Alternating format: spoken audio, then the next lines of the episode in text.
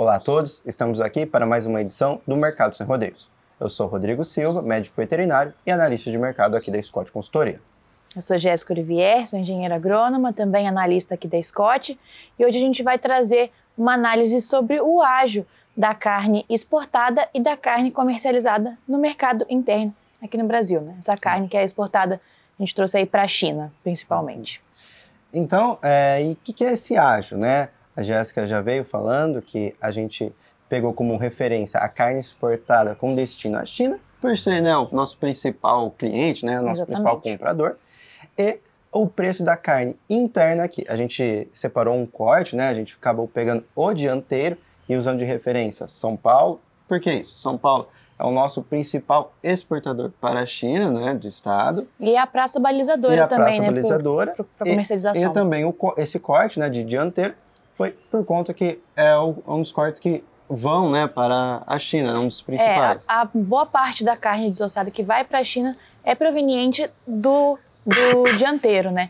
Então, foi por isso que a gente fez essa comparação, uma vez que a gente está trazendo a China, Uhum, fica mais fiel, aí, mais fidedigno aos dados, trazer a questão do, do dianteiro. perfeito. Então esse ágio nada mais é do que a diferença, né? Da, a diferença não, né? A variação, né? A, a variação da carne exportada perante a interna. Então, ela dos últimos desde 2018 até hoje, ela balizou em o quê? Uns 65% até quase 90% Exatamente. mais caro, né? Uhum. Na média, exportação. isso é média anual, né? Exatamente. Na média a anual. anual. Perfeito.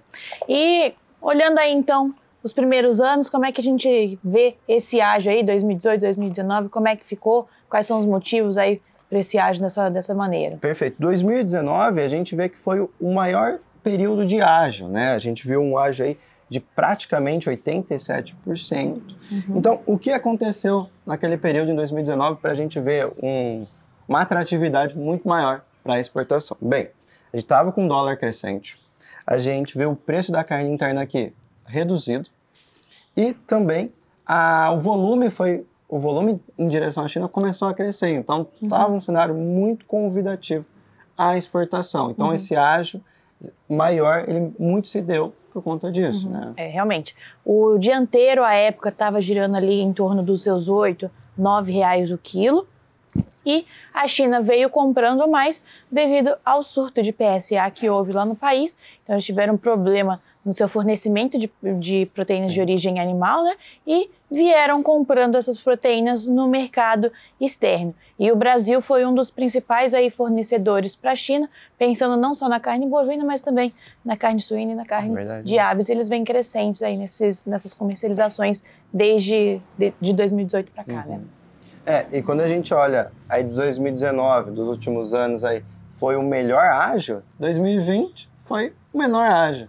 Então, de um ano para o outro, o que, que mudou, né? 2020 foi um ano bem Complicado, complicado. bem complicado. A gente teve a pandemia, né, Exato. começando, então isso foi algo que impactou diversos setores, impactou o mundo inteiro, né? Então foi algo bem, vamos dizer assim, negativo, mas isso não é, impediu que a China comprasse, viesse forte nas compras, Exato. né? Quando a gente faz o comparativo anual de 2020 para 2019, a China dobrou a importação, né? ela.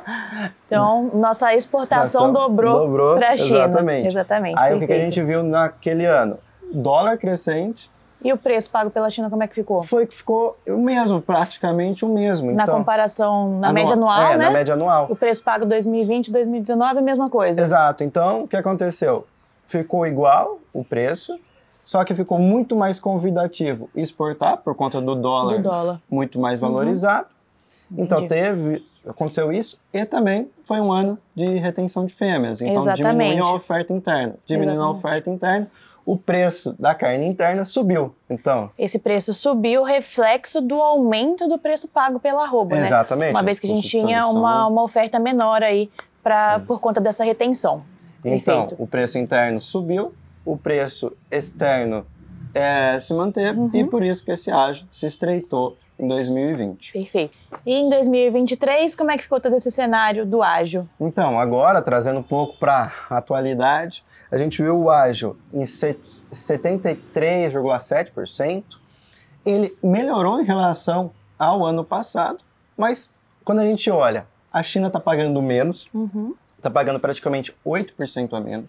O dólar caiu, o né? dólar caiu. Olhando todo o período de- pós-pandemia, ele estava trabalhando, poucos momentos ele trabalhou abaixo, Abaixo. dos 5 reais. E agora gente. E agora já é, 2023 já é, a média aí tá em torno de uns 4,90 mais ou menos, exato, 4,90 e exato. pouquinho. É, atualmente isso. Então, realmente, o preço está vindo bem mais baixo, o que acaba tirando um pouco da atratividade da exportação. Exato. Então, como que o, esse ágio ele melhorou em relação a 2020 para agora, sendo que externamente está pagando menos e o dólar está caindo? Bem, foi porque o mercado interno, a carne, ela teve um recuo ainda mais intenso, de 9,2%.